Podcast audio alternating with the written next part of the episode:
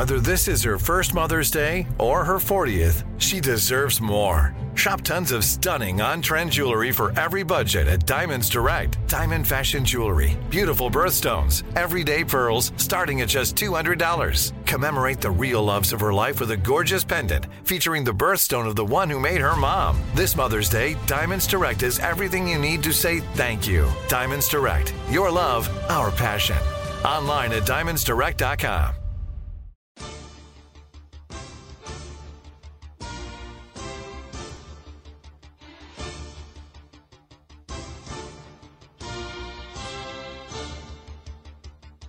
Coming to you live from the Cross Country Mortgage Campus in Berea, Ohio. This is Cleveland Browns Daily, brought to you by Bally Bet, coming soon to Ohio on 850 ESPN Cleveland. Here are your hosts, Beau Bishop and Nathan Zegura.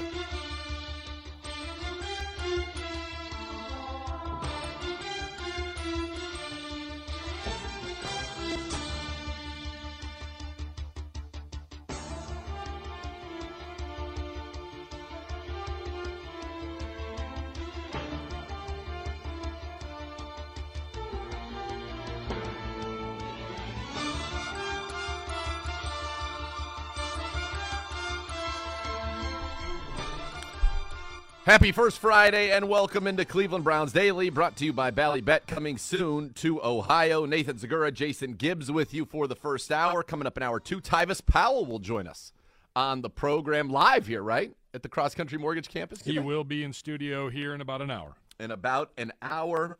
Uh, but you know, here we are on a Wednesday. The Browns making another move official today, saying that they have officially re signed linebacker Anthony Walker Jr., who is now with the Browns, will be with the Browns for his third consecutive season after initially joining the team as an unrestricted free agent in 2021. He led the Browns in tackles that year. Last year was voted a team captain and started the first three games before that quad injury against the Steelers on Thursday night, forced him to miss the remainder of the season.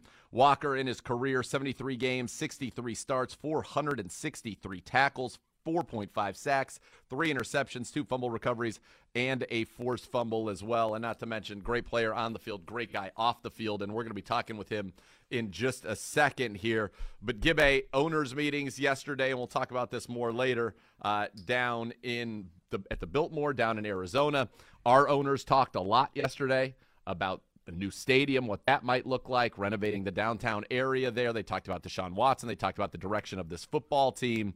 Uh, I thought it was a very newsworthy meeting that they had with the media and some interesting stuff. It, it sounds like right now, those who are saying there's no place like Dome, it, it, it doesn't sound positive on that front, but it also wasn't a definite no but it did feel like that's going to be a little bit uh, a tougher task going forward. Yeah, I mean, a lot can happen. I think they're still looking into all their options. Is what it sounds like. They're doing their due diligence.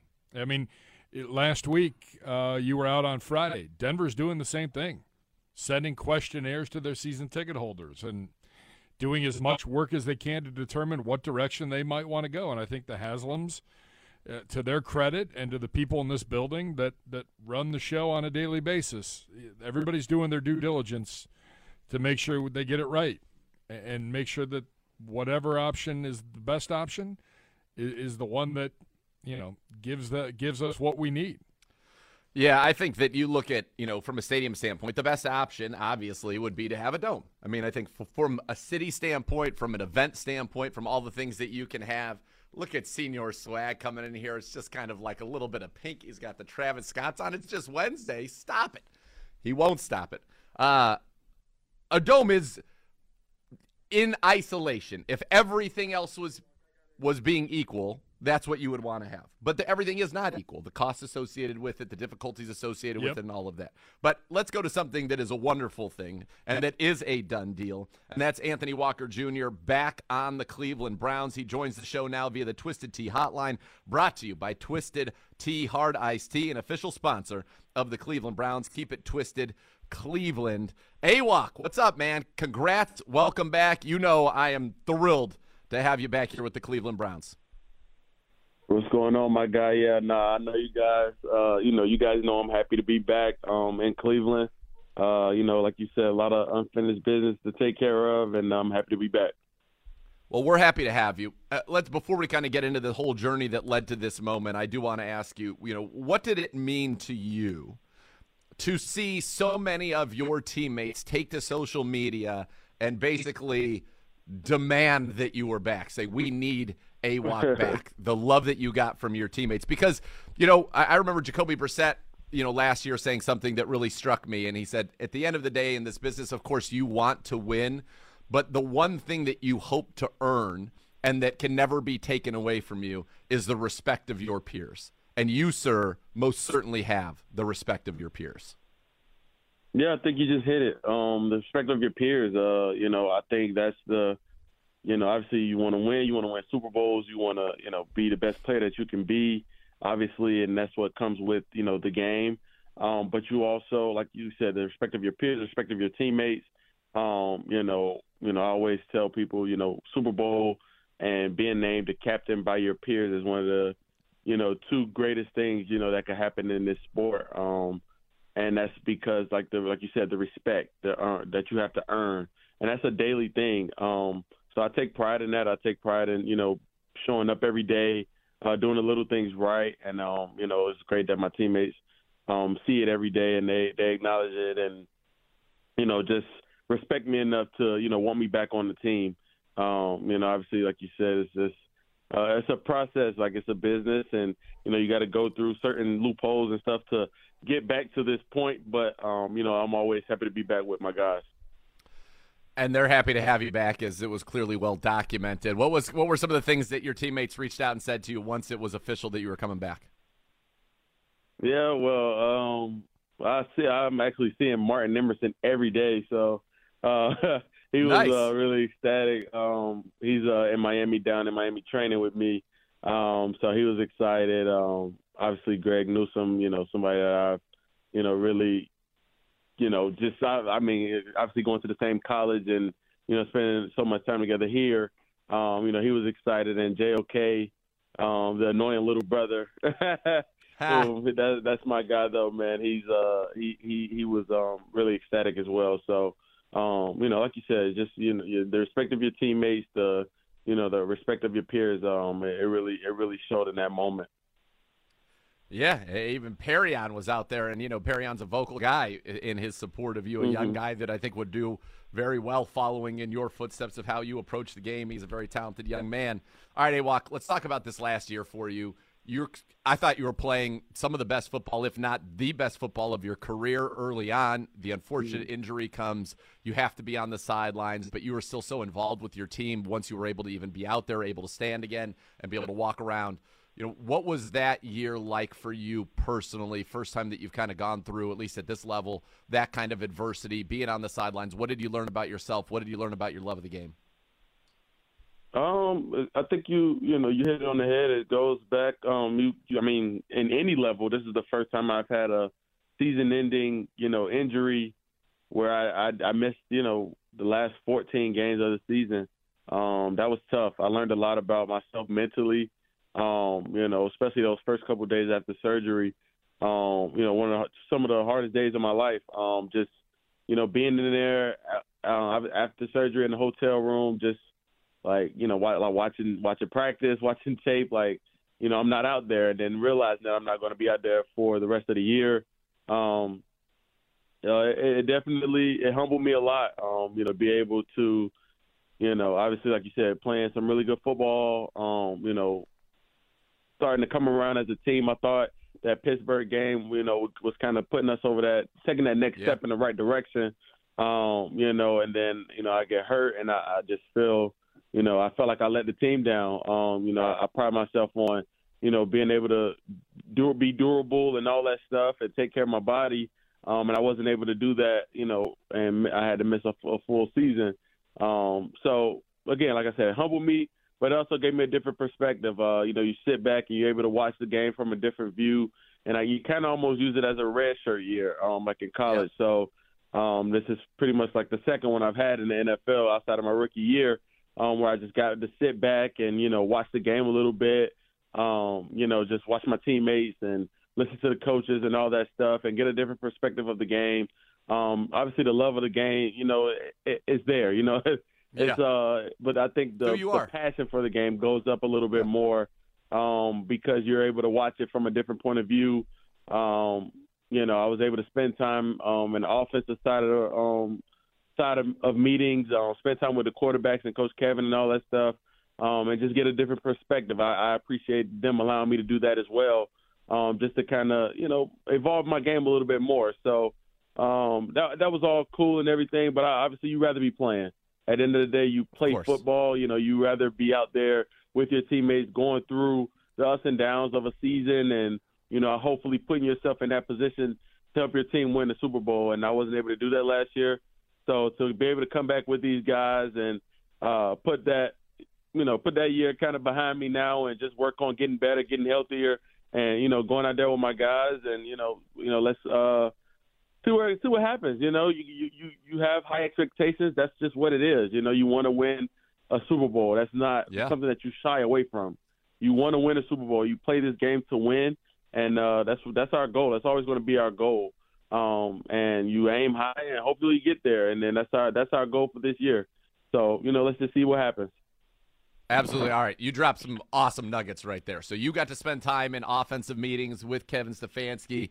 And I had imagine as a, a Mike linebacker, that was probably pretty invaluable. What surprised you maybe in the way that offenses go about their business in attacking a defense, or what's something that you learned that you think will really help you on the field this year?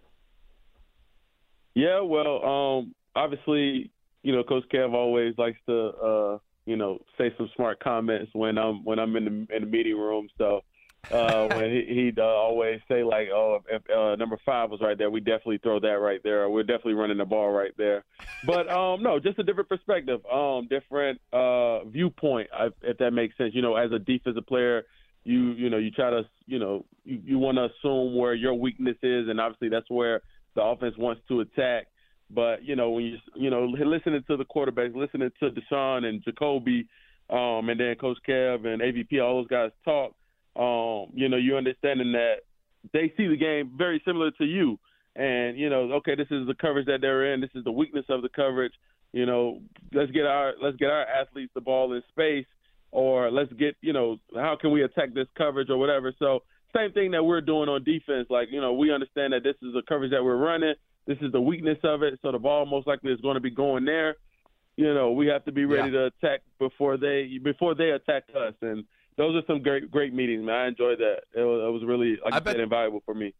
I bet that was fun. I bet it was great for them too because they, in real time, could say, "Hey, if we come out in this formation and do this shift, you as the Mike, how are you reacting to that?" You know, so I bet there was probably Yeah, some no pretty good back and forth in that regard. Yeah, no doubt. Um, you know, just like you said, just that that back and forth, that that that football dialogue that you you know, it's just invaluable. You you never take that for granted. Um, I think that's one of the things that attracted me to football. I think because at a very young age, my dad really was a big X's and O's guy, and Yeah. I became the same way um, really fast. So to hear it at the elite level um, from one of the best, and uh, Coach Kev, um, is really is really special. So we got two new guys uh, in the coordinator ranks. One of whom you're very familiar with, and the other one I don't know as much if there's any history with you, got you and Jim Schwartz, but I'm sure you know guys who have played for him. Obviously, you spent some time in Tennessee. What uh, what is are your first impressions of Jim Schwartz, and, and how do you see this defense evolving? Yeah, um, you know, anytime a coach, you know, comes with the the, the decorated career that he has, uh, you have nothing but respect um, for him and what he's going to bring to the team. Um, you know, we understand that we we we have a lot of we have a lot of great good pieces that or great pieces that we that we had and that we've added. And um, but at Yep. the end of the day, it doesn't matter if we don't go out and execute the defense and you know do our job um, to help our team win. So at the end of the day, I talked about Super Bowl and championship, and we understand that defense does that. Defense wins championships, and we have to be on our p's and q's this year. You obviously were around Bubba Ventrone in Indianapolis. I got a chance. The first time that I got to meet him, I wasn't with the Browns yet when he his last year. I think we missed each other by one season. What did I, loved talking with him, a guy who looks like he could still go out there and play, but you know what will he bring to special teams, which is a, obviously a very valuable piece of it. But you know, a former player, a guy who played it in the league for a decade because of what he's able to do on special teams, and now leading that unit, somebody you knew from Indy.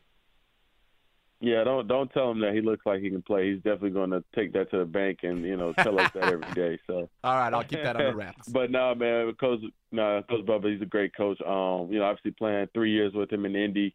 Um, you know, the importance of special teams and the the way that they changed the game. Um, you, you talk about New England, um, you know, and how he was able to, you know, play have such a long career.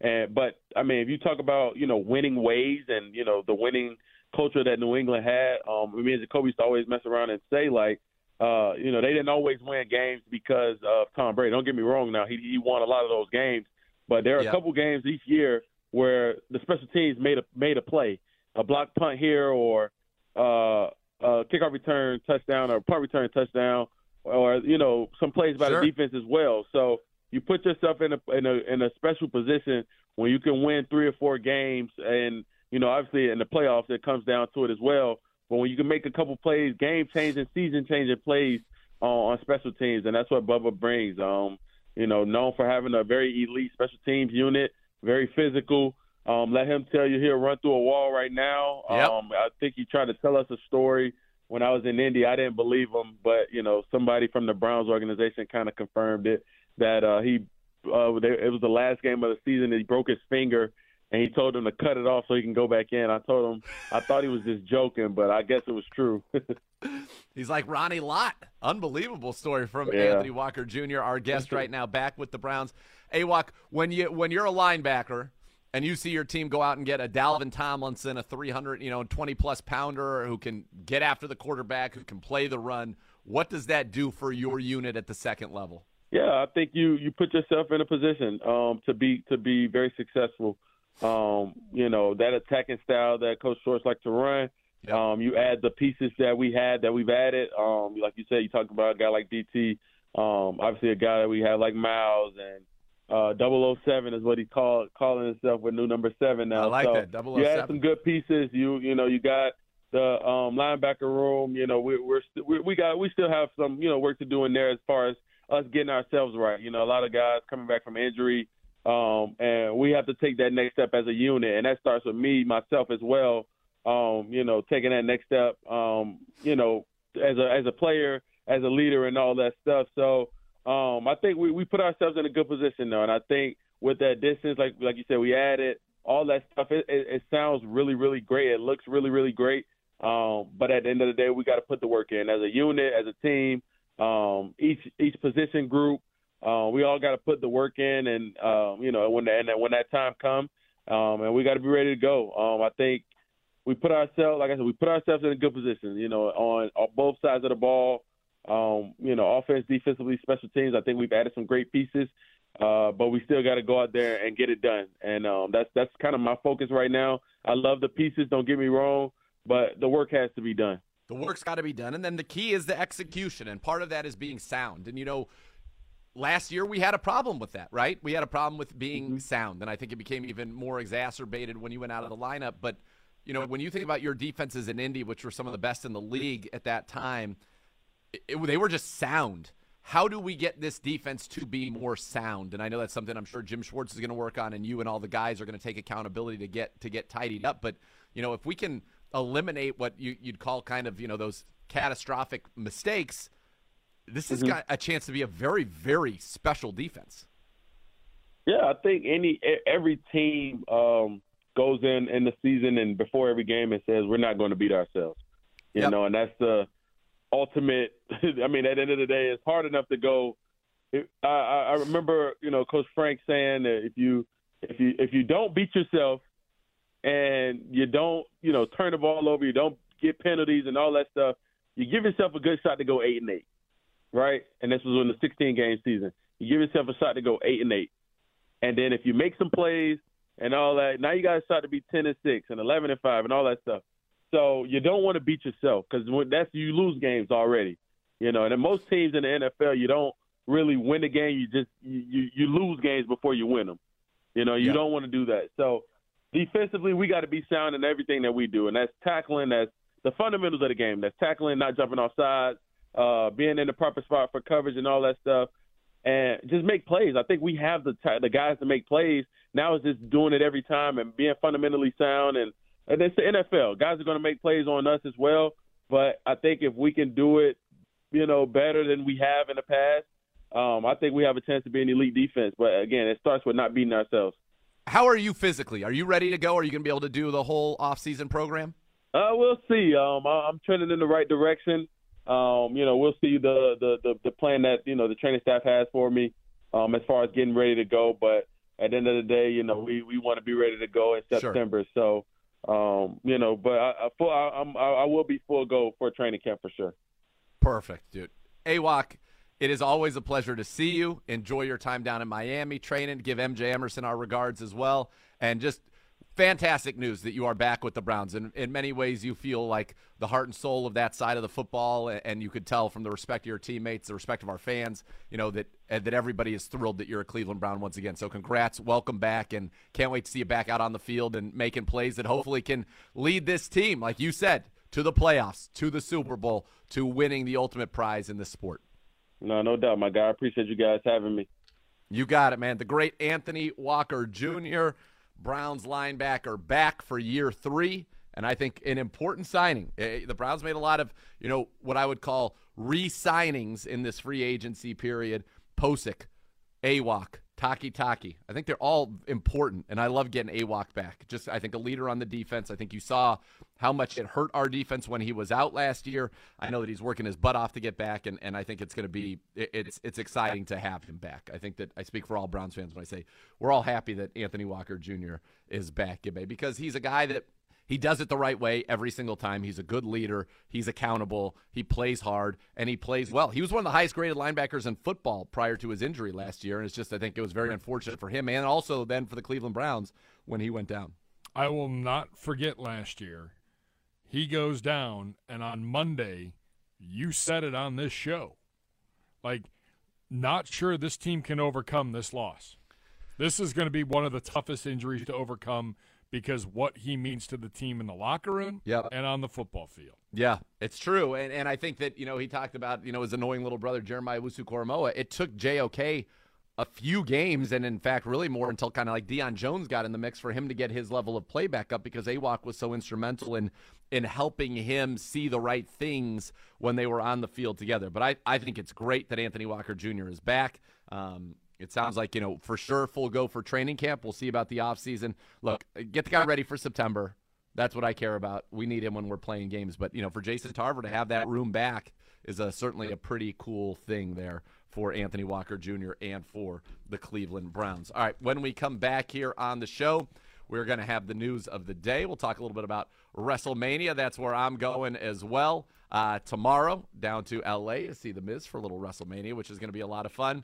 Um, we also have from the owners' meeting some big news coming around about the league, some rule changes, and then also something that they will not be doing, which I loved. Uh, Roger Goodell dropping that. And then 2 o'clock hour, we're joined live in studio by Tyvis Powell. So we got a lot coming your way. All right. Cleveland Browns Daily brought to you by Bally Bet, coming soon to Ohio.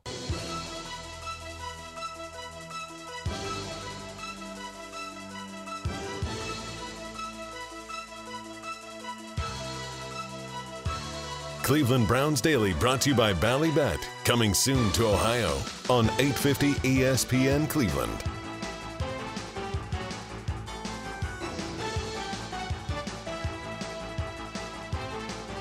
There's a new way to cheer on your Cleveland Browns with the help of your favorite four-legged companion, Barking Backers, presented by Milkbone, is the Browns' newest club for pet parents worldwide. Sign up today at barkingbackers.com. Barking Backers, the fan club for dogs. All right. We had Anthony Walker Jr. on to open the show. If you missed it, check it out. I thought it was pretty cool. First time that I think I've ever seen this or heard that he was able to sit in on offensive meetings, learn more about that side of the ball, so give some real time feedback to them from a defensive line linebacker's perspective. I thought that was pretty cool. I thought that was really eye opening. Yeah. And I mean, I don't know if it was because he was hurt or not, but I mean, players crave information. I mean, it's it's it's why you have the analytics. It's why you know, you watch and study tape. You look for every advantage that you can get, and uh, why not? And why not sit in on some of the offensive meetings? I don't think it's a bad thing at all. Like the more both sides can know about one another, the better prepared you'll be when you face another team. Exactly, and and it, I just think was, I thought it was very cool uh, to hear that and to get to learn that. Uh, I still think you know you look at this defense. I think the strength is the cornerback room. I, I like the secondary in general. I think the starting five, to your point, is very good there. But you got Myles now. You got Dalvin Tomlinson. You got 007 up front. Uh, and you've got a, a, complete linebacker room that, if you don't lose four of them, is going to be in good shape, even if there is an injury or two. I, I think this defense has a chance to be very good. So I talked to him about being sound. Why this team, if they are sound, we are going to be tough to beat. If we do not give up easy chunk plays, we're going to be we're going to be tough. We're going to be tough to move the football on because we should be stouter against the run. We can cover and we can get after the quarterback, and that's those are the three ingredients. Absolutely, uh, and I think that defensively. remember last year at this time, everybody kept saying they're going to be the best defense. Like they're they're one of the top NFL defenses. there's not that rhetoric right now. it's a show me to take a page out of my book. You got to show me. And, well, I mean, it, it, it, I think everybody in that locker room on that side of the ball knows that and understands that. I think that's fair. And, and I think that, right, if this team wants to do what we all want it to do, it's not going to be just that Deshaun Watson has recaptured the form of how good he was when he was with Houston Texan and, and the glimpses that we saw in those six games last year. It's that we're a complete football team. That there are going to be games where our offense is going to be in a shootout. There are going to be games where the offense, you know, needs the defense to come up with a stop here or there, and they do. There'll be games where the defense wins. You talked about New England games where special teams with Bubba Ventrone they make a play that helps us win it. So this is uh, we have a chance to be a very complete football team, uh, and Awak I think really hit the nail on the head. You are correct, Gibbe. This is my last day this week. I head to L.A. for WrestleMania tomorrow. What's the fun. weather like there? Terrible right now. Uh, it, Rainy everywhere. It's my uh, but my, my my one buddy just got back from Vegas. He said it was 36 degrees when he took off on Monday morning. So while we're there, uh, like tomorrow it's going to rain in the morning, but then be nice in the afternoon. Hopefully, get to chase a small ball around with my guy. And then Friday, Saturday, Sunday are sunny, no rain, and then Monday sunny and maybe a little bit of uh, maybe a little bit of rain there. But we have like the whole day, and then we're taking you know the red eye back, so we'll have Monday to go out there. I think uh, Miss K wants us to go to SUR, which is the restaurant from Vanderpump Rules, to see if we can see any shenanigans. I mean, all right, why not? If you're coming to see some wrestling, you get to you get to call some shots. as well. So, Where, will you be ringside? Will we see you ringside? Uh, I don't believe so. I don't believe so. Not this year because Mike. That would happen if if Miz had a match, but he does not have a. He's he's the host of WrestleMania, so maybe there's a segment that we might get to go down there for. But uh, my guess is probably not. Okay. What what do you mean by he's the host? He's the host of WrestleMania. That's kind of the role that they have that they've put him in. He's he's the wrestle the host. So he'll come come out. I'm sure he'll be the first person to come out and introduce and welcome people to WrestleMania. I'm sure he'll end up having some type of a thing with some legends. So he'll kind of be woven throughout the show. Would be my guess. So it's good. A good way for him to stay in a marquee spot, even though he's not in necessarily a marquee match. Gotcha. Yeah. It, well, that sucks. He's not actually wrestling. Yeah. I mean, is he bummed by that? Uh, I think that because he still gets to be like he's been heavily featured in the promotion. He's had big stuff leading up. He's going to have big stuff at the show, and he doesn't have to take any bumps. I'm sure he'll take a bump or two, but he's probably thrilled with that. Yeah. Yeah. yeah. So what? What is the? And I saw the WWE Hall of Fame: Rey Mysterio. Yeah. The Great Muta. Yep. Stacy Keibler. Stacy Keibler. Yeah. Andy the Roadman Kenny Rhoda, maybe the favorite his favorite uh, of all time actress of all time. I once broke bread with her in in Vegas. She came down to the Very old nice WKNR studios in Broadview Heights. Oh man! And I was like, "Can he get a letter leave?" Very, very kind lady. Unbelievably so nice. nice. Yeah, she's the first person. Uh, she introduced quinoa to me. Really? Yeah, we went out at the restaurant we were at in Vegas. They had a quinoa spaghetti, and she got that. I'm like, "What is quinoa?" And then so she told me. Very kind. Andy Kaufman also going in. R.I.P. But yes, If he, I told my friends, I said if he was going in for real, if he was with us, I would, I would do it. I would, I would go check that out. But no, we're gonna have plenty of stuff to do. How many? Um, what is the number of, in the delegation coming from Cleveland? Is it the whole crew is normal? No, not the whole crew. A little smaller. Me and the big daddy, Scotty Monaco. A little smaller. I think people with new, new babies in the mix. It's L.A. It is a far way to go. So I think it's just going to be us, and then Vince is coming up because he lives in Cali. So it's going to be great. I can't wait for it. It's two days. This will be my first two day mania that I've actually been to, which again to me is too much. I'd like one day, but they've got a lot of great matches. Roman Reigns against Cody Rhodes is the is the main event for the Universal Championship. You've got two great women's championships: Charlotte Flair versus Rhea Ripley, Bianca Belair, Belair versus Asuka. The tag titles: the Usos against Sami Zayn and Kevin Owens, which has been part of really the best story there has been uh, in the WWE. Brock Lesnar versus the Giant Omos, which I don't know about that one. Seth Rollins versus Logan Paul, that'll be awesome. Uh, Austin Theory versus John Cena for the United States Championship, that will be awesome. Becky Lynch, Lita, and Trish Stratus. Trish Stratus is wrestling, which is going to be that. I'm in. in Edge against Finn Balor in a Hell in a Cell, that will be awesome. Um, It's a lot of a lot of stuff. It's a two day, but like like you and. I were talking about off the air yesterday. I mean, if you're able to sell out a football stadium two consecutive nights, Yeah, that's why they do it. And then Rey Mysterio versus his son at WrestleMania. Like that's pretty cool. Regardless of if you think it's gonna be the biggest match ever or whatever, it's gonna be pretty cool to see. Like for Rey Mysterio and probably one of his last matches to get to wrestle his son at WrestleMania. Like that's that's pretty incredible. So now how close are you to the stadium, knowing what a pain it is to get in and out of that area? I think we're staying at where where we uh where we stayed. Downtown? Yeah. Ugh. We're at the yeah, we're downtown. No police escort. Rough. Yeah, and normally there's buses that take us, and we're not sure on how that's all going to work out. But it's going to be fine. I mean, we're gonna we'll get there. It'll be.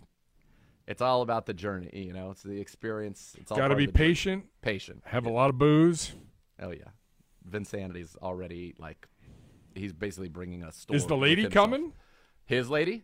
Yeah, his lady, and then Is this so- her first WrestleMania? Oh yeah. so it's it'll be Miss K comes in on Friday. I go Thursday. Vince comes up Thursday, and then and Scotty's there, and then we'll have Friday. Miss K comes in, and then Saturday Vince's wife comes in along with his daughter and one of her friends. So I told Vince that you better get it all. You got to. You're gonna have to be the two. Vinces. So you're gonna have to be on a little bit better behavior come the weekend. So you might as well get, get after it the first few days. Just a little bit. Yeah. So little bit. i- i- is does Scotty play golf? no, no. But Vince will play golf. Uh, I think both he and Scotty are more hoping to run around and and just you know, Shenanigans. yeah, just go ahead and be in the carts and talk trash and enjoy themselves. Fair. Yeah, totally. I mean, fair. if that's how you want to play it, that's fine. totally fair. Yeah, indeed, indeed. All right. All right. Still to come, we're going to get you latest from the owners' meetings. As you can see to my left, though, I mean, again, it's beautiful, it's spectacular. It's the Brownstown Napa Valley. It's the official wine brand and wine club of the Cleveland Browns.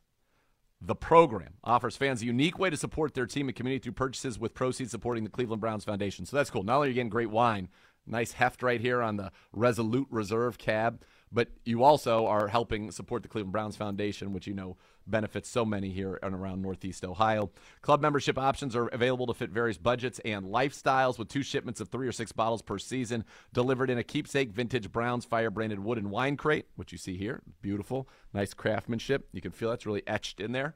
Uh, members also get exclusive access to limited releases and library wines, as well as discounted access to their online store. So the spring release happening April 2nd, that's Sunday. You can visit brownstownnapa.com for more information and to sign up for the Brownstown Napa Valley Wine Club. That's brownstownnapa.com. All right. You and I talked about it in a break. Yeah. Paulus, I'm officially giving you a heads up. We might take some calls if you Zegura guys are may good take today. If you, calls wanna, you around can bring 2:30 it. today. Uh, are you sure? You sure you want to do this, guys? You got to screen them. Oh, and if they're course. good, yeah, just let's have some fun. I don't All- mind it. all I right. don't mind giving the people a little bit of a voice, seeing what they want to Tyvis talk will about. be on. You can you can ask Tyvis some questions. There you go, folks. Call sure. All right. Buckle up. Uh, you know, we'll see how long we can actually go. if we make it Paulus, through two should calls, start drinking now. I was gonna say if we make it through two calls, Gibbs, without you know using the dump button, we're gonna be thrilled over here. exactly. Yes, it's going to be fine. There will be no dump button. I am counting on all of you out there. Okay, be on your best behavior, and we can have fun with this. Otherwise, we shut it down. So it's on you. How good do you want this to be? How much fun do you want to have? That's what we'll do. Hour number two, we will take some calls. Cleveland Browns Daily, brought to you by Ballybet, coming soon to Ohio.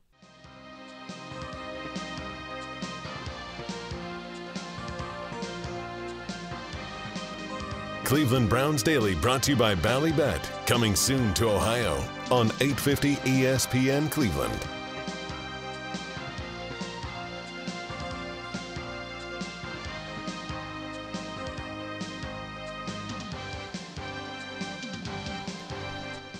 Be a part of one of the most passionate fan bases in the NFL. Join the Browns season ticket member waitlist today for the best chance at securing tickets for all home games and future seasons. Don't miss out. Go to cleanbrowns.com slash tickets or call 440-891-5050. That's 440-891-5050 to reserve your spot today. From the owners' meetings, first of all, the one thing that Roger Goodell said that I was the most pumped about, the NFL is not even considering neutral site games for the AFC and NFC championships. Said they're not they've never even looked at it. There's never been a discussion about it. Well, there was a lot of people saying that was a discussion last year, but the net net is and the good news not happening. It was one of the few things that the commissioner and the crew uh, got right yesterday. There weren't many that were. They got a few things they needed to get right. Um, there's a couple things that have the owners in a little bit of a tiff, and I don't blame them. Um, but uh, yeah, good. AFC NFC Championship game should be at home. That's right. That's Super what- Bowl neutral site, great. it is the best thing that you can have if you are You should be rewarded. if you are right as a as a fan of a team that is the biggest game that you can have right now is is the a, to host the AFC or NFC championship game absolutely absolutely I, I think it's I- I'm so happy about that the NFL also will take up the discussion of flex scheduling for Thursday night football again in May after not having the votes to approve the league's proposed measure Tuesday good it's ridiculous this is the one that just the league like, wants the leeway to move late season games from Sunday to Thursday with a 15 day advance notice to assure better matchups for Amazon. Giants co owner John Mara sounded off after the meeting, calling the proposal really inconsiderate to our season ticket holders and abusive. Yes, that's exactly right. Yeah, Good Goodell came back and he was like, "We don't think that at all. Like, we're trying to make the product like more consumable, not just for uh, in in stadium, but we have millions of people watching every week." And I'm like, "Well, that's fine and dandy. Make the Amazon schedule better right from the get go. Yep.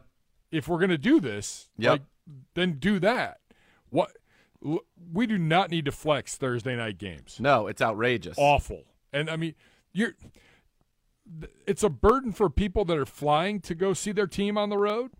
Like, well, what if you had tickets for a Sunday game and they're like, "Well, it's 15 days notice." Well, but like I can't take Thursday and Friday off or Wednesday off to fly. Like my flight's Friday to Monday to Yep. go see my favorite team on the road. Like Yes. Well, what are It's you in- doing here? Yeah, people travel to game. Yeah, it's totally inconsiderate. He's exactly right. It's awful. Um, I also don't love the fact that they said owners approved that allowing teams to play on two short weeks during the season means teams can play two Thursday night games on short rest during the 2023 season. I do not need two Thursday night games in my wheelhouse. Ever. No. Although, you know what? I would take two Thursday games and no Monday night games. Ah, yeah, Monday nights are the worst. yeah. Thursdays aren't bad for us. Thursdays No. are bad for the players. It's a quick turnaround. yeah, bad for the players. It's not ideal for us, but we make it work. Yeah. Yeah, not, not great. No, not great at all. Uh, NF 25 NFL teams. It was adopted today. One preseason cut down date this year. It'll be August 29th. I think that's fine. I think that's huge Yeah. for guys trying to make the roster. I mean, it also might mean that we're going to see even less of the impact guys and the starters in the preseason. if you're if you've got 90 guys on your roster still. Yeah.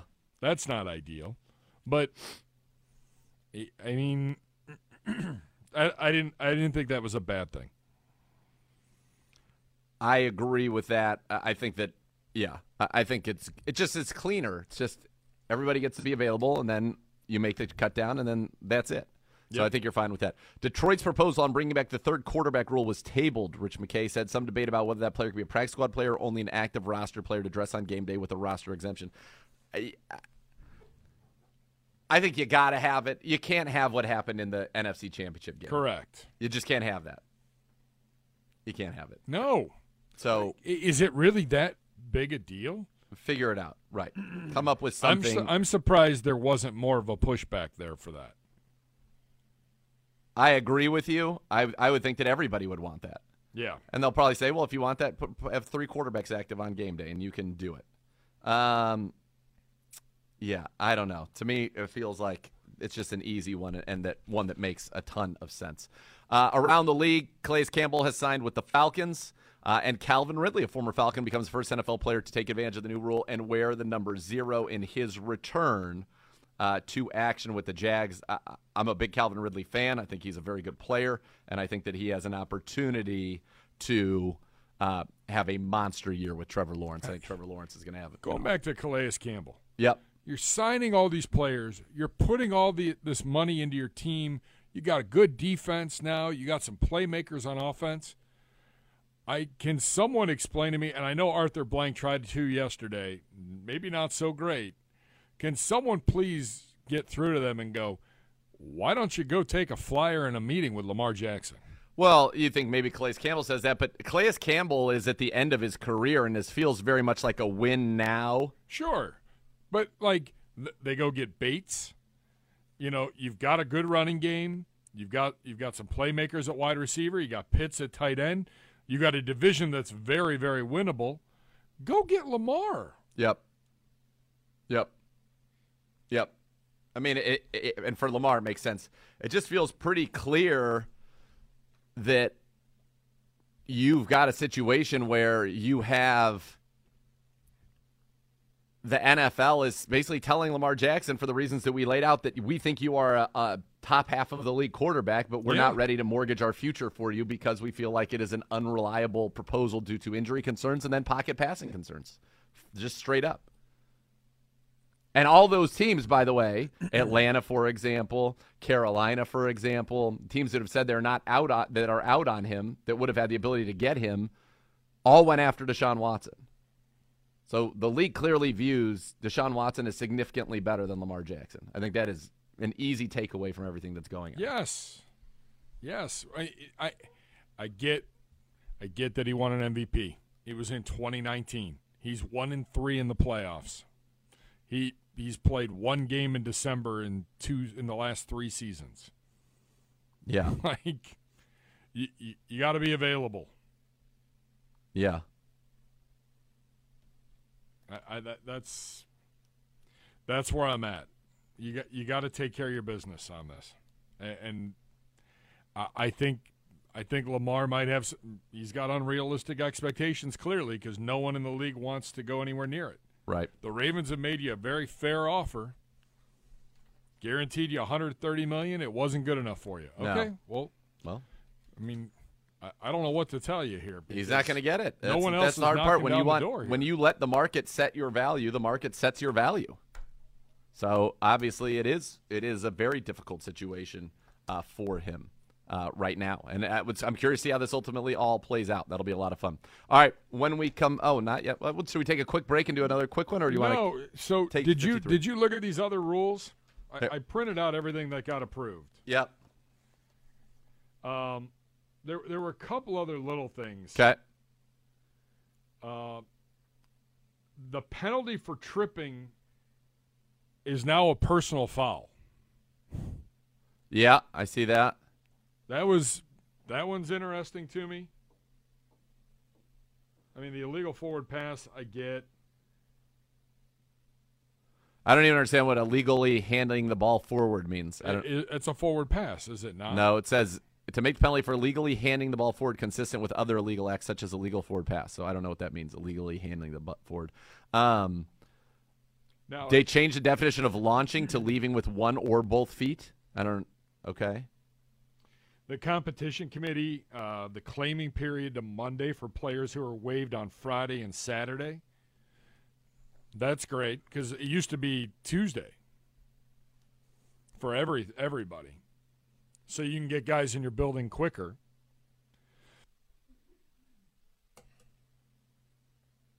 Yeah, interesting. Um, I like that. Yeah, let them get in there, get in the building quicker. There's Tyvis who's going to be joining us. uh, adjust the rules for postseason signings to account for standard elevations rule. Freeze postseason rosters at 4 p.m. on the Wednesday following the last week of the regular season. Yeah. Yeah. What does this mean by the Chargers to provide greater clarity as to a player's availability for a game? I have What does that mean? I, I no idea on that one. We don't have we don't have a clue. Some of these make absolutely no sense.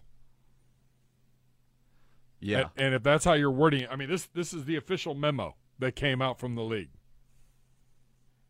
So I I don't some of these uh, hit or miss, but I I thought the fact that tripping's now a personal foul.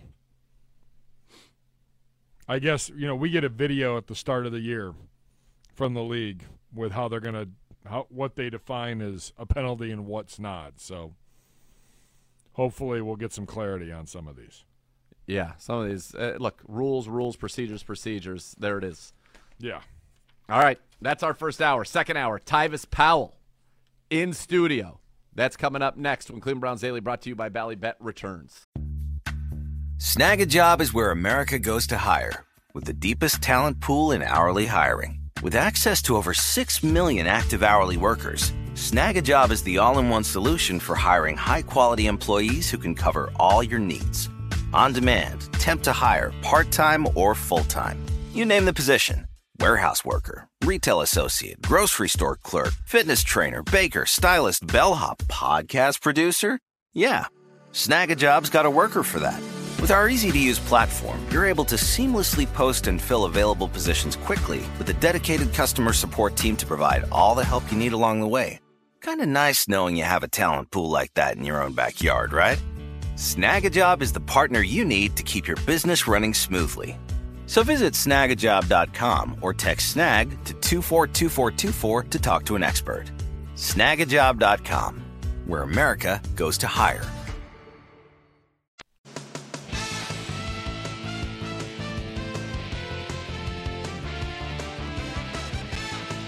Cleveland Browns Daily brought to you by Ballybet. Coming soon to Ohio on 850 ESPN Cleveland. All right, hour number two of Cleveland Browns Daily brought to you by Ballybet coming soon to Ohio. And what a treat!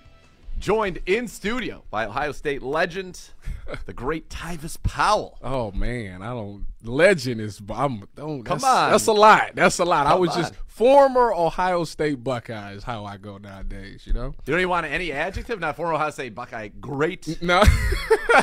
no, Nope. No. I'm How just a, local high school legend? No, Yep. I'm just a Yes. guy. I'm Yeah. just a guy now. You No, know those those days were great when they lasted, but now I'm in the I'm Now in the you're media. an ascending media, ascending media wouldn't superstar. How Trying, about that? I'm trying to. You know, I'm trying to be like Nathan. You know, I, I wake up in the morning and I look myself in the mirror and I say, "How can I be like Nathan Zegura today?" Get a lot less athletic. that would be the first thing that you'd have to do. That would be the first thing, the way to start. Well, dude, this is a treat. I'm excited because we cross paths all the time, but we don't get to do it Correct. together. So this will be this will be a lot of fun chopping it up today. All right, let's just kind of start with you know your thoughts overall off season, what Andrew Berry's been able to do with this roster. Well, you know, I thought that this, you know, it wasn't a roster thing. I think the biggest moves that they made this offseason was the coaching changes that they made. You know, obviously, you know, the the defense, you know, with the mile with not with the Myles, with the Jadeveon Clowney, sitting out first and Sure. second downs and all of that fiasco and Sure. just the way that the defense played, you kind of feel like, you know, Joe Woods maybe lost the pulse of that team a little bit. And then special teams, you know, obviously that thing has been hit or miss. You've had some good returns, but it hasn't never been that solid unit like it once was before. So I think getting those two coaches in there, you know, getting Jim Schwartz in there, the guy that's going to hold guys accountable, he's going to change the culture of that defense and have these guys going out there ready to play day in and day out. And then on special teams, you know, to me, when I looked at it, it was just like a play, you know, and that's certain guys get to the NFL and they look at it like, oh, special teams is just one play. But then there's those guys who make their living off of special teams. And I think the Browns have addressed that by going to get Bubba Ventrone in there. Who guy, did just that. Exactly. Made yep. his career. So he's going to look at special teams totally different. And he's going to instill that mindset in these players. Like, this ain't just no play. This is the play that can change the game. And then you see them go out there and get some of these free agent acquisitions, you know, the Mike Fords, the uh, Matthew Adams, those guys that actually have made their niche in the NFL by doing special teams. So I think those two hits right there, as far as coaching goes, have been a huge and it's going to make a huge impact next year. All right, so let's talk about that a little bit because you, you hit on something there where you felt like, as somebody who played played in this league, that you saw you know, perhaps that Joe Woods had lost the pulse. So I want to ask you from a player perspective because I think if we all said what was the biggest issue with the Browns defense last year, blown coverages. Yeah right? yeah. That, so that in the in the run in the obviously well, stopping the run, but we're gonna start, start with, with blown, that. Start with okay. blown coverage. So Joe Woods is not designing coverages that are faulty, right? Right. And he's not playing. Correct. So how does that when you say they lost locker how do you how do you balance that something's getting lost in translation. Yeah. Because if it happens repeatedly. Right. Or the players are not being diligent in what they were like. How do you get to that situation? So, so I fought that back and forth last year, and I did. I tried to explain that a lot, you know, because obviously I was so familiar with the, you know, the defense that they were running because I ran it in the NFL for sure. many, many years. So when I seen certain things, I was able to say, oh, I know exactly what mistake they made there. Like, let's take the Carolina game. You know, they leave Robbie Anderson wide open. Well, what happened is they were in a coverage that we called uh, they called it mix, we called it Reno, whatever. It's the same thing. And what happened is, is it only activates during slot sets. So you got a slot set. Slot sets, for those that don't know, is when you have a tight end on the close side. So you got a nub tight end, meaning nobody is outside of him, and you got the other two wide receivers on the single side. So you got one, two, one in the outside, two in the slot. Trips, yep. Right. So you get that set. Stat activates mix or Reno, whatever they wanted to call it. So what that means is the corner on the backside that's to the nub side tight end, he's gonna man his guy. He's got him wherever he goes. On the front side, every coverage gets pushed over. So now you got the outside corner who's gonna take if the if the number two was to run like a bubble, a bubble route, which is like right now to the sideline, then that corner, outside corner, is gonna trigger on that and he's gonna come down and make the play. That's essentially taking away bubbles. And then that safety that's in the back, he's about 12 12 yards deep. He's going to go over the top of number one. You're protected on any inward breaking route because you got the linebacker sitting right there and you got your post safety that's looking specifically for post routes or over routes. He's yep. going to take those. So, what happened in that situation in the Carolina game is at a certain – yard marker is where you have 10. to you have to lock the thing up. Some people it's 10, it might be 12, it might be 8. I don't know specifically what it is. When I played it was 10 yards. Was 10. So so the corner, so so say that the guy runs,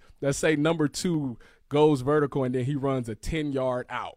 Which is right? what he did. Which yep. is what he did. So that outside corner, does he take that or does he stay on number one? That was what the thing is. He decided they both decided to take number the, the outward breaking route, leaving number one wide open on that post. Granted, you still should have a post safety, but you should never ever cut a guy loose. So I think the problem is it was great area there. So what we did when we had those mistakes when I played was if number two don't cross right now, then lock it for the rest of the play. And I think that's some adjustments that they could have made, they should have made. Don't know if they did, but that's how you would address it, and that's how you can cause some confusion.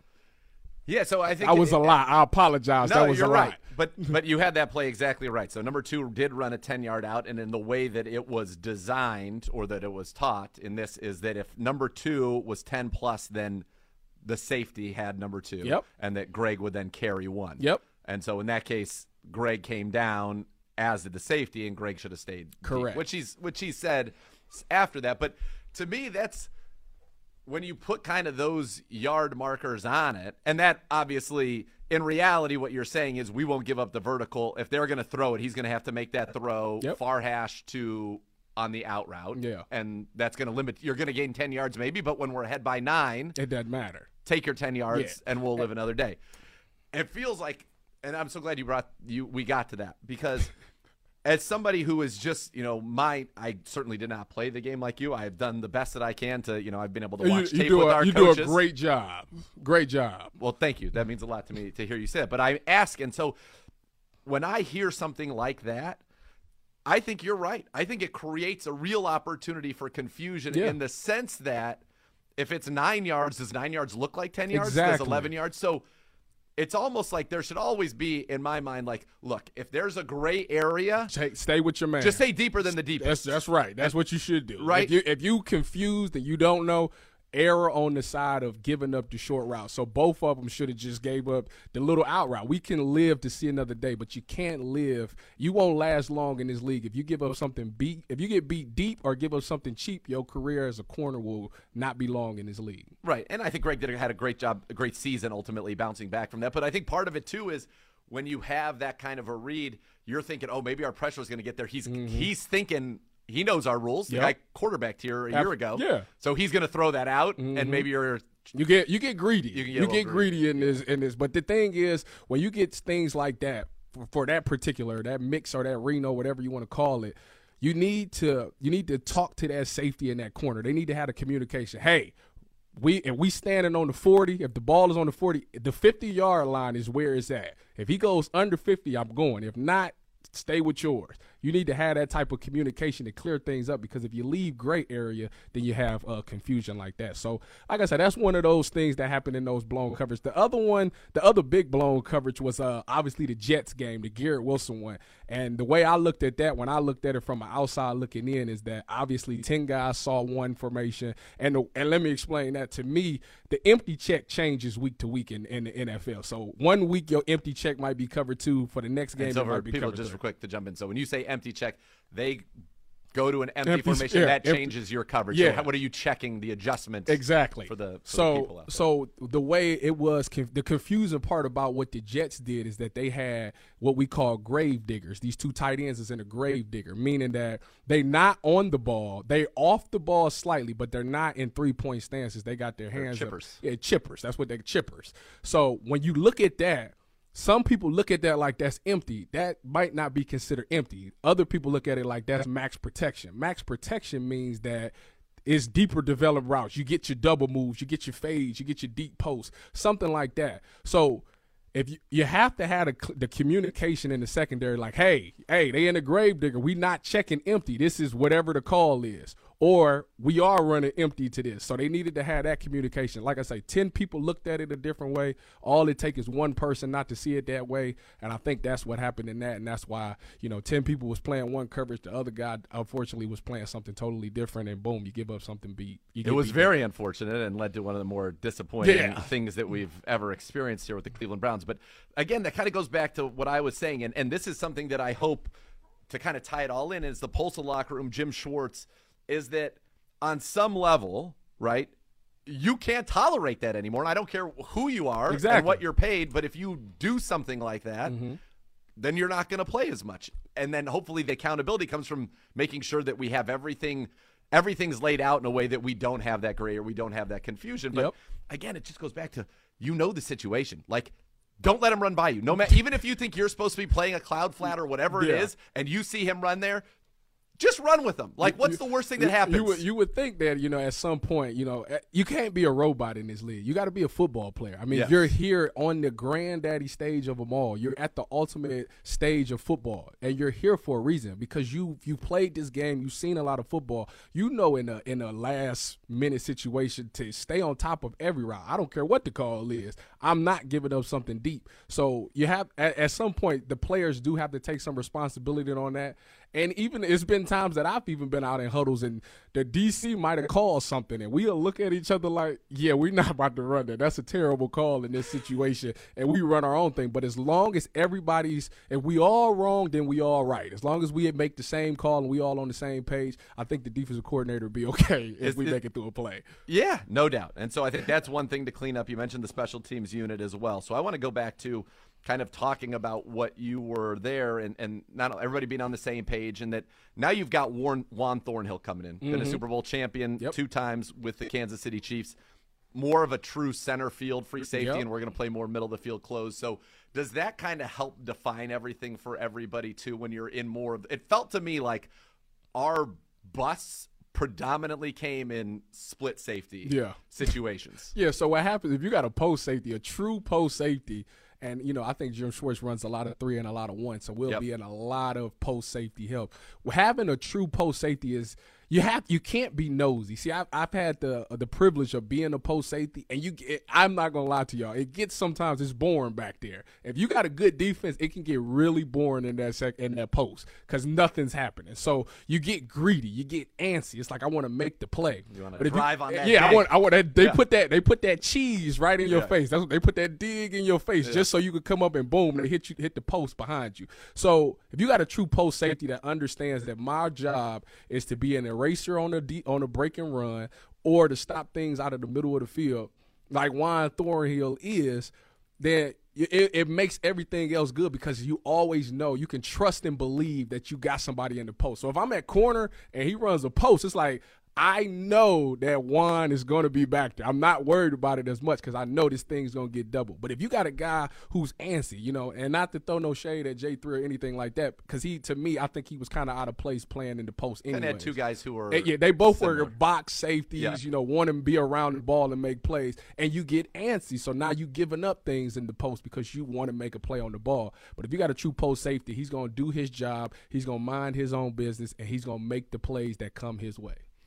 Yeah, and I think that's what we're looking for with this defense and out of that defense because it has an opportunity now with the moves. You started with the coordinator, but we'll talk about the line. Dalvin Tomlinson mm-hmm. comes in and gives you what you need a defensive tackle. You Yes. mentioned the run before. We'll just start right there. What does that do for a defense when you get that 320 pound guy? Now this is going to be an aggressive front, so he's not Yeah. he's not there to eat double teams. He's Yeah. there to penetrate and make plays. But how does that help the guys behind and really everybody? So what it does is if you got a guy who's, you know, you think about him, he's a three technique. So a three technique is usually, you know, in that B gap, you know, right on the outside shade of that guard.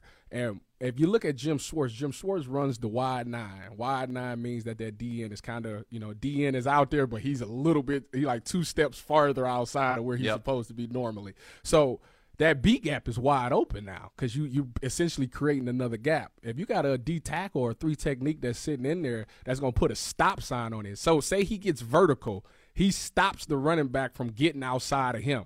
Now you got those free flowing linebackers coming over the top to make the plays, and you don't have to worry about the ball getting outside that defensive tackle, especially if he's going to be aggressive like that. So I think Tomlinson is the perfect fit for that right there. He's not a he's not a splash, not a big name free agent, but he's a productive guy who no, understands his job and his responsibility, and he's going to get the job done.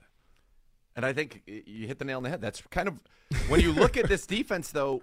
You've got the talent. You just need to Do it. just be. Yeah, just if do- we're sound, That's it. We're going to be very difficult to move the ball. I mean, last year, if this defense just, you know, did their job and handled their responsibility, we're looking at so many more wins that we would have had. You know, it's been times, you know, people can say what they want about the offense, but they've had leagues throughout this whole season last year. They were up in a lot of games and Oh, they yes. kind of just let the thing get away. If that defense can just hold teams and just do their job, play sound defense, we will win a lot more games that way. Yeah, and I think you know you hope that Dalvin Tomlinson helps you be stout, as you said, frees up your linebackers, who generally speaking are undersized Mm-hmm. Yeah. relative to some. But if you got the the defensive tackles that's keeping them offensive linemen off of them, they free flowing. They can get to the ball and they can get there fast. Yeah, and then you got the, the great corner trio. You've got Grant and now Juan Thornhill. So you've got a good secondary. You should be able to pressure the passer in obvious passing situations. Yep. You should be able to cover. Mm-hmm. And so this that's It- what you need to do to be it- good Listen, for the past few years, it's always sound good on paper. We just got to see it put into action, and I think Jim Schwartz is the guy that can get it out of all of these guys. When you are a Jim Schwartz, you've won a Super Bowl. You have sent guys to the Pro Bowl everywhere you've been. You are well regarded for your ability to coach a defense. You know, I think one of the things that people don't realize, and you said it earlier, you, players aren't robots. And players, in many cases, are in their early 20s. Mm-hmm. Many of them are millionaires. Yes. And so I think people don't put themselves in the shoes of what it would be like if they themselves are not hon- they're not honest about what they Of- would have been like Of course they not. if they were a 20-year-old millionaire. I, I think most people would be difficult. It is. So does a guy like Jim Schwartz, does that credibility that he brings and kind of his attitude, which is very much going to be no nonsense, kind of get in some guys' Yeah. butts, is that kind of what you need at times? So what you what you need is first you do need that one thousand percent. You need a guy to come in and set the tone easily.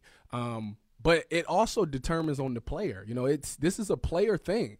Why do you play this game? You know, some people play this game for money reasons. I just want to make money to you know take care of my family.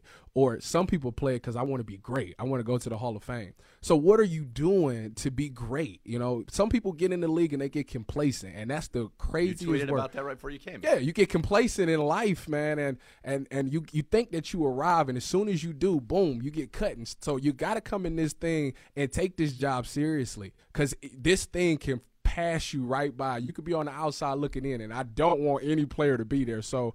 When you, while you there and you got the opportunity and you're employed, make sure that you're going in there every single day and doing everything you can. I mean, leave no stone left unturned. If it's watch extra film, do it. If it's spending time after practice to do some extra drills just to make sure that you crisp, do it because you never know when that opportunity is going to come in the game and this team is going to need you to step up and make that play. So you need to be ready for those opportunities. And I think that, you know, we heard John Johnson talking about that last year. You know, he he gave out the, you know, guys aren't doing the extra things when they when the you know when three o'clock or four o'clock is up. And there's no way that you're going to be great in this game. If you if you're not taking what you do in the building outside at home like for myself i started one game in the nfl and that was against the the oakland raiders at the time. That entire week i did nothing but watch film all day long. But you know what? I was so prepared for that game. Nathan, it is no better feeling than going in the game and being able to say, this is what's coming. And it happens.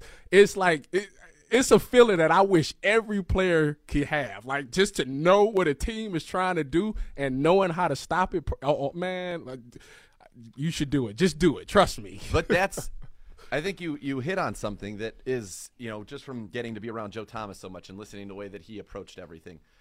If you really want to be great in this game, it's a lifestyle. It It is is. a complete dedication to the pursuit of that greatness, whether it's watching film, bonding with your guys, and talking ball with them so that they know Mm-hmm. what you're thinking without you having to tell them what you're thinking. So you guys are all kind of seeing through the same eyes. And that's how I, you approach everything. I'm sure you do the same now when you come Yes, to do broadcasting. For me with a game, Yeah. on Sundays, like I don't. What I, my biggest fear is, I don't want every somebody. I want some, never want somebody to say he doesn't know what he's talking about or he wasn't prepared for this scenario. Right. That's the scariest thing. So you Right. want you want to be able if it doesn't work out. Listen, if you put in all the work and it doesn't work out, you can at least look yourself in the mirror cuz that's what it's about at the end of the day. Can you look yourself in the mirror and say I honestly did everything I tried I did everything I was supposed to do and it just obviously I just wasn't good enough. That's okay. That's part of life. But if you sitting there with right. regret, it's going to eat at you for the rest of your life. I do think there's an interesting balance between the people that are wired that way in in my kind of decade, and now this will be my 11th season around you know the NFL Mm-hmm. and around the Browns, and then there are people that I think are afraid to do that because they can at least always say them like they don't ever want to get to the point where Yeah. they say I wasn't good enough when I did everything. So if I leave something in the tank, then I what That's just part of What it. What if I did this? Listen, it's always this league is always looking for cheaper and younger, and it's always some guy, somebody out there that's looking to take your job that's hungrier than you. So you got to make sure that you're doing everything you can, and you can't give them that satisfaction. If I'm always on my A game and I'm doing the best I can every day, there's no way that you're taking my job from me. And that's it's a competitive thing. You have to compete with your mind. It's a mindset thing, and uh, like I said, hopefully Jim Schwartz can install that into this defense and Bubba on this on this special There's team no doubt. unit as well. Yeah, there's no doubt because I mean, Bubba. It, I just got to be around him. We did Jim Donovan and I did an event with called Meet the Coaches uh, for some of the partners. So it was all the coordinators and Stefanski, and like Schwartz is a phenomenal talker, and and uh, you could has a presence about, it, and then Bubba Ventrone is just like legit. Like, just, like, right, I'm jealous. I feel dude- jealous. this dude, you're like this guy. This guy's legit. I mean, he stayed in the league for a decade playing special teams. Like you've got to be wired a little bit differently than Yes, everybody else, do. Mm-hmm. and you got to be tough, and you've got to be because they always want cheaper there. For they sure, don't want a ten-year vet yeah, on special for teams. sure they do be because they feel like anybody. If you fast and strong, we can just replace you. But if you a if you making plays, there's no way that they can replace you. Exactly right. That's the key. All right. We're not replacing anybody. We still got uh almost a half hour to go here. When we come back, we'll talk a little bit about some of the additions on the offensive side of the ball. We got some fact or fiction. We might take some calls. You also can tweet your questions for Tyvis using the hashtag uh, AskCBD at Browns underscore daily. Nathan Zegura, Tyvis Powell, Clean Browns Daily, brought to you by Ballybet, coming soon to Ohio.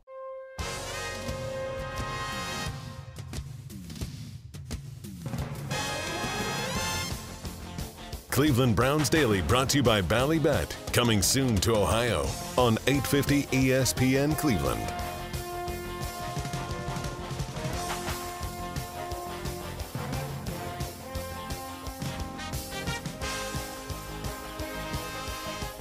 Right, welcome back to Cleveland Browns Daily, brought to you by Ballybet, coming soon to Ohio. Nathan Zegura and Tyvis Powell in the studio here at the Cross Country Mortgage Campus in Berea.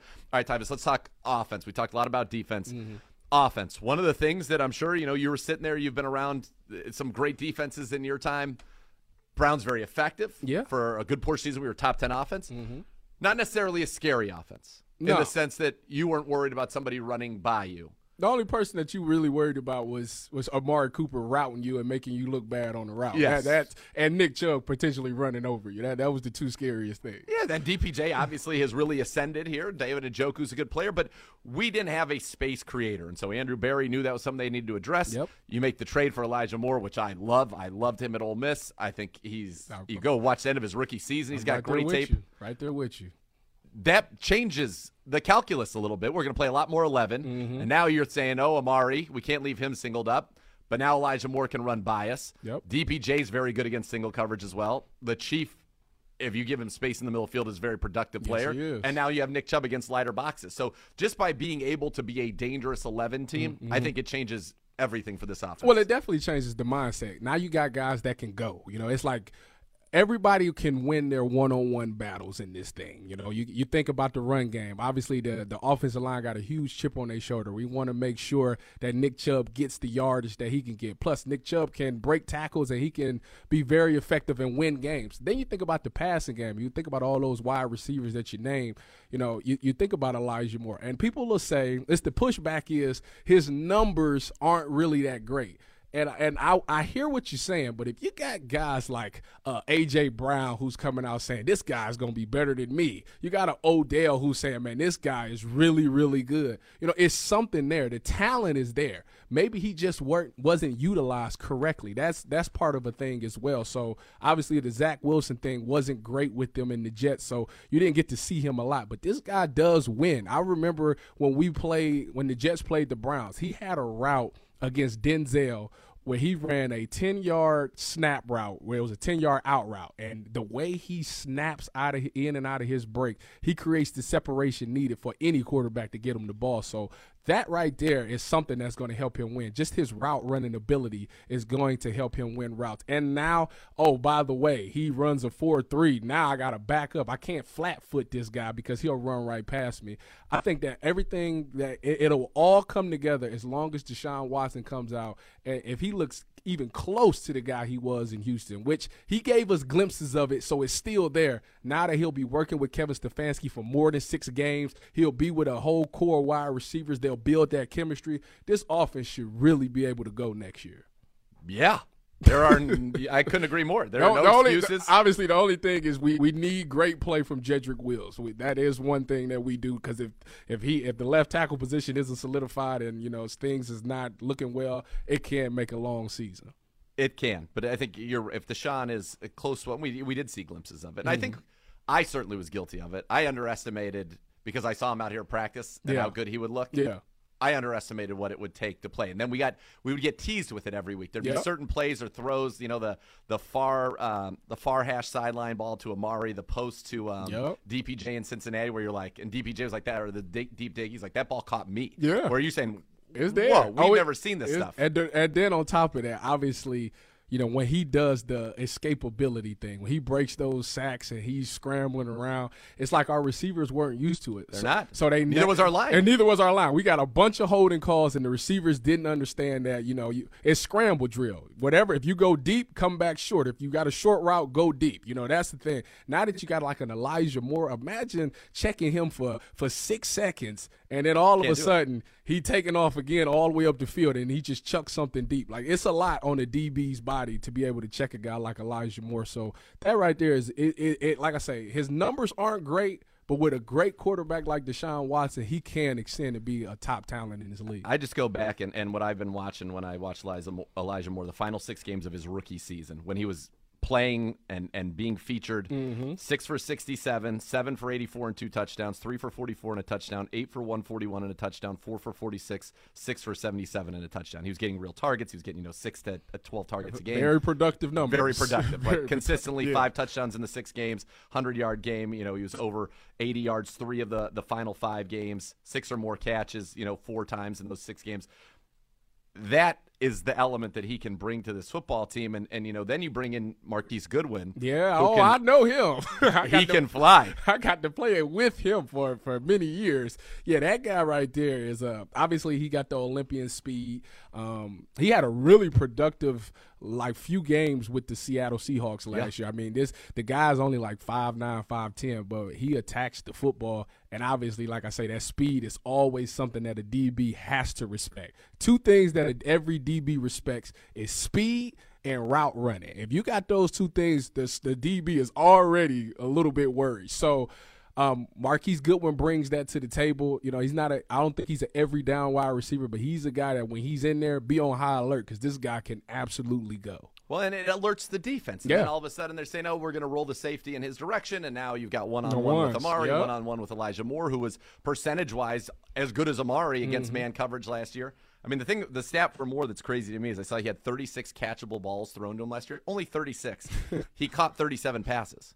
So he had one of the highest catch rates in the league in terms of converting balls that were catchable into catch. Doesn't drop the ball. You know, and you mentioned the speed. This is a play that I was just I was taking a gander at. And this was when we played Pittsburgh.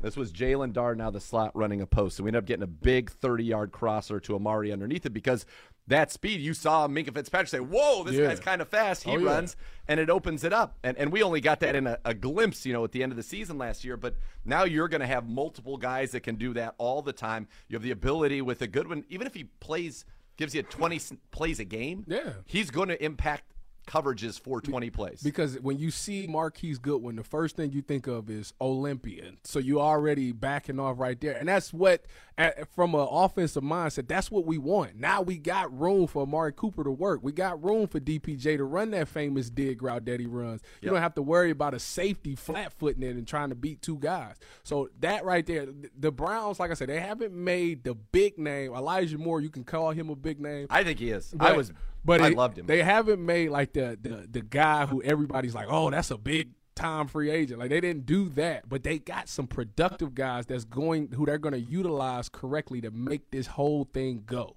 and they did it for a couple million dollars. That's it. They stay. You, now, you know they the king when it comes to that cap room. Now, Andrew Berry, there's not many guys like that. I don't and know. I think he's the king for trading. I mean, to give up, they wanted the Jets wanted a third round pick for Elijah Moore. Mm-hmm. You give them a second, take their third back. Yeah. So you're not even losing a pick; you're mm. just losing some spots.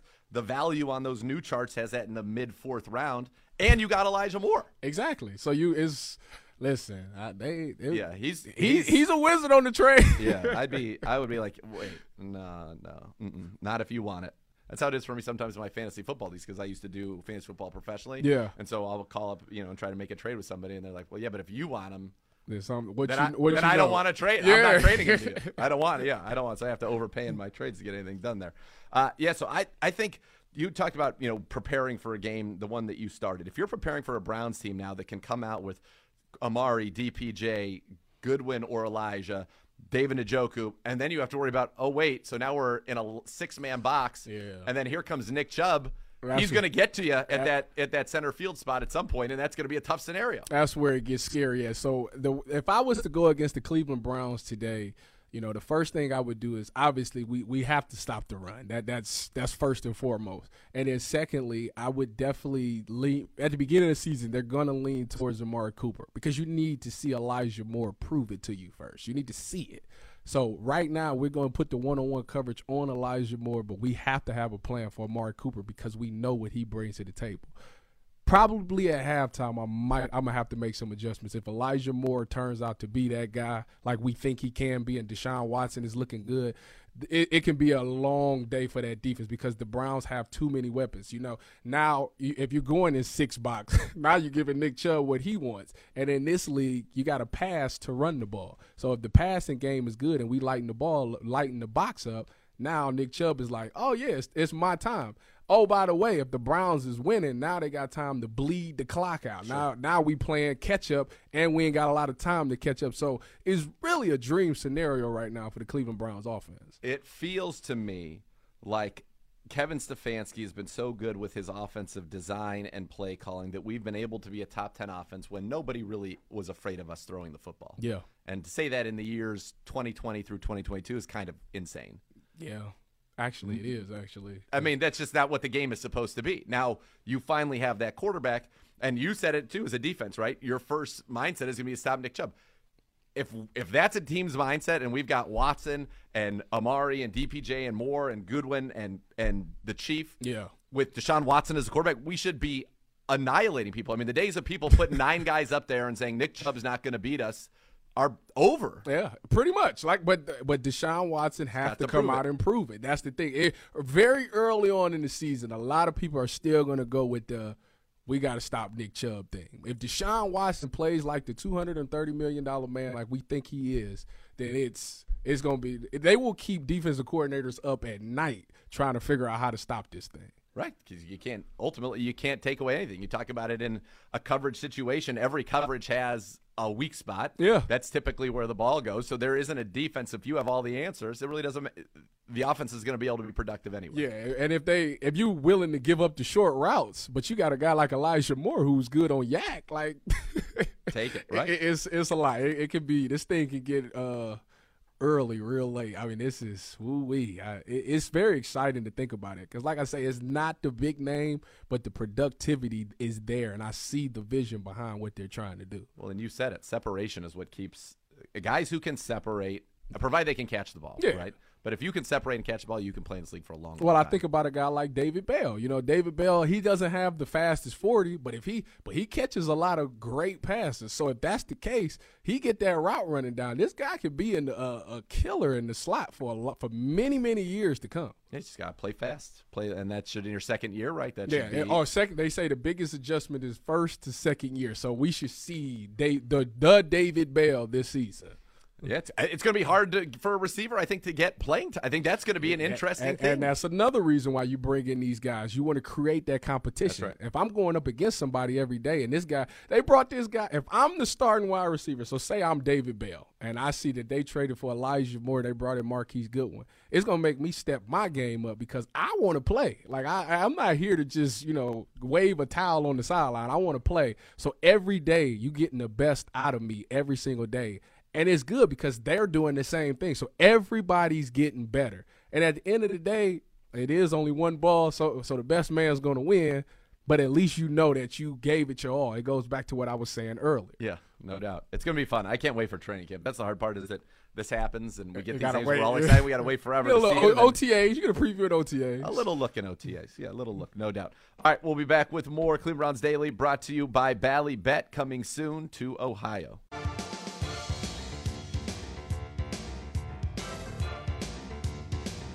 Cleveland Browns Daily brought to you by Ballybet, coming soon to Ohio on 850 ESPN Cleveland.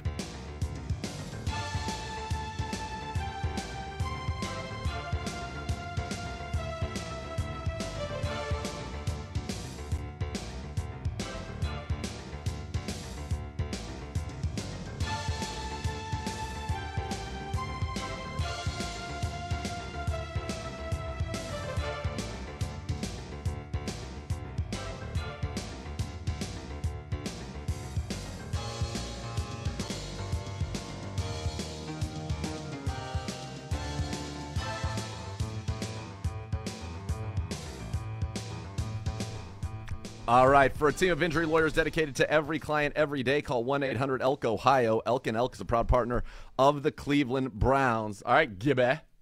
Apparently, you said we're loaded up with questions. By the way, I noticed yesterday you acted like we were out of mailbag questions, and there was a very Gibbe specific question that was asked that somehow didn't get asked. Well, I mean, when you're hosting the mailbag segment, Oh, you have screening you can kinda powers. Pick and choose. I guess we were A- out of apparently time. so. I got my car and I saw that and I just started laughing. I was like, I'm gonna, have to, I'm gonna have to go back and look it Yeah, up. now. especially if it was a question like that about me. First one you would have asked. Yes. 100%. All Truth. It's like, listen, I don't mind it. We we all understand where we're coming Well, from. Well, no, I, I just like, I don't, I don't know.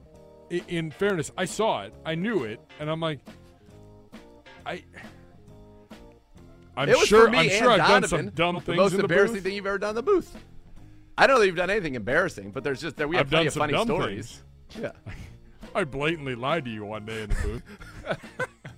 so hurtful, hurtful. I'm still in therapy. Um, let's see. Outstanding X's and O's talk, gentlemen. Info galore. I love it. One question, if I may.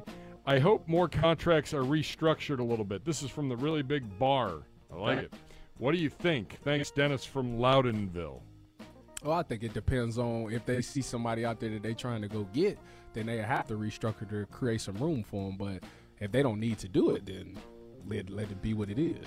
I think that you still have the ability. There are guys you could restructure Amari, you could restructure Myles, you could Mm-hmm. restructure Denzel, you could restructure Bitonio or Teller if you wanted to create cap space this year. Now, the other benefit in creating cap space this year would be to roll it forward for the future years, but you're still in pretty good shape here. Yeah. I do think that you're going to have to do something again because. You, you can't absorb a $60 million cap hit on Deshaun Watson. So that contract is, I think, going to be not perpetually restructured, but it's going to be continually kind of kicked down the Yeah, line, and he's yep. still he's going to get all of his money. Oh Like, yeah, that's oh no- that that's never going to change. that's not going to change. It's just going to be kind of the timing of how Yeah. that money gets paid out and converting things to bonuses and affecting the cap, things like that.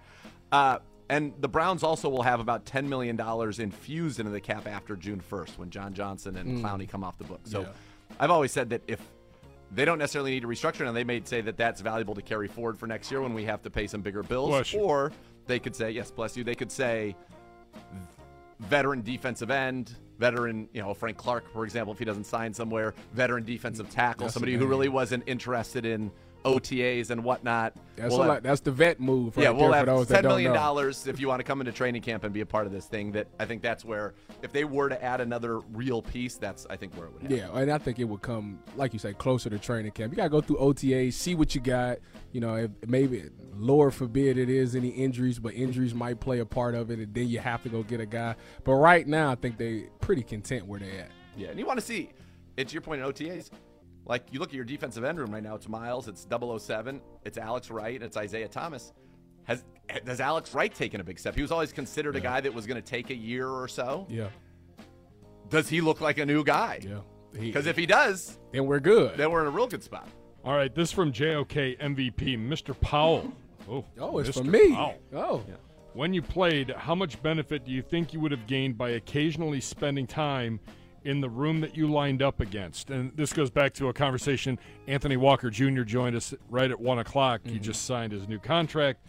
Um, he mentioned when he was on IR, he was spending time with the offense and in the offensive meetings and giving his input on some things and learning some stuff. Should the Browns push more players to do it? Well, the thing they you yeah you should be able to, but the thing is, it's so much that goes into you perfecting your own craft and trying to learn your own playbook and learn the adjustments that you got to make that you just don't have the time. But luckily for a guy like me, when I was young, you know, I dealt with guys like Doug Baldwin in Seattle or Jermaine uh-huh. Kearse, and these guys were always teach me things about the game of football. You know, why receivers are looking to do this, so you got to try to play it like this. So I was getting, you get that when you go against, you know, scout team guys or when you go against older guys that's trying to teach you how to be a better player. They'll teach you, you know, what the wide receiver for my or the offense or defense is trying to do, and that's just coming with uh, just understanding football. You know, when you look at the game of football, like for me now, you just look and you can you can see what an offense is trying to do to a defense. You know, it's all about creating those one-on-one matchups and exploiting those those weaknesses. And if you understand that and understand what the weakness of your defense is, you'll always succeed. I like uh, Uh, we got about a minute left. Favorite story from playing at Ohio State? My favorite story from playing at Ohio State. Oh, uh, you know what? I, I, well, I had one, but I can't say that one. I can't say that one because he, the dude played here, so I can't. I won't say that one. Uh, my favorite story playing at Ohio State. It's your favorite story. Nah, I can't because it's it's. Okay. I tell you off the air. You can't. Okay. It's not. Yeah, for, it's it's not, not for for- radio. Um, probably my favorite story would be when we played Penn State. Not the year Saquon was there because that was the worst story, but the year before that, you know, we went up to Happy Valley, um, night game, obviously, and we had Joey Bosa had that walk off sack at the end. But it was my favorite game because we were up and then things got bad. Then our quarterback got hurt, but he stayed in the game, and I just got to witness that no matter what happened during that game, we refused to lose that game. And that's when I realized the type of players that I was playing with. And I was like, oh, I can ride out with these guys forever. So that's my favorite story.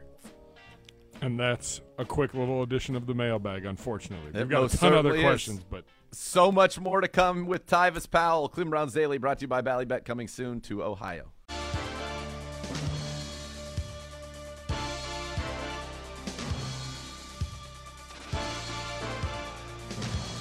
Cleveland Browns Daily brought to you by Ballybet. Coming soon to Ohio on 850 ESPN Cleveland.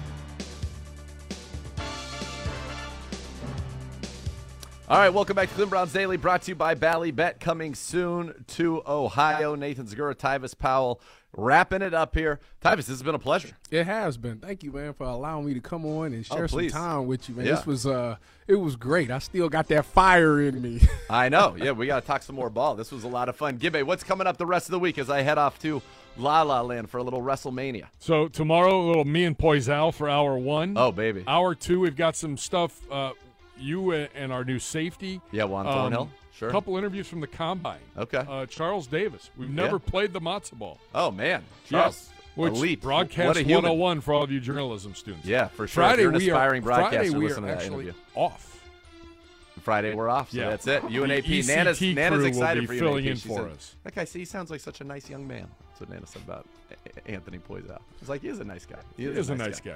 For sure. Tyvis, where can people catch up with you, follow what you're doing? Well, I'm always on Twitter at one Tyvis, Instagram one Tyvis, uh, Ultimate Cleveland Sports Show Wednesdays 11 to 1, 97 1 the fan, usually on Fridays and Saturdays 6 to 8.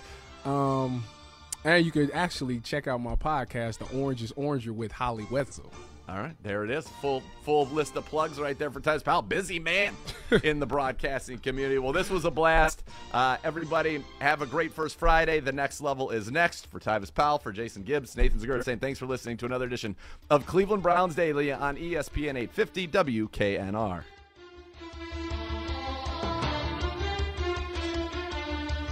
You've been listening to Cleveland Browns Daily, a production of the Cleveland Browns and 850 ESPN Cleveland.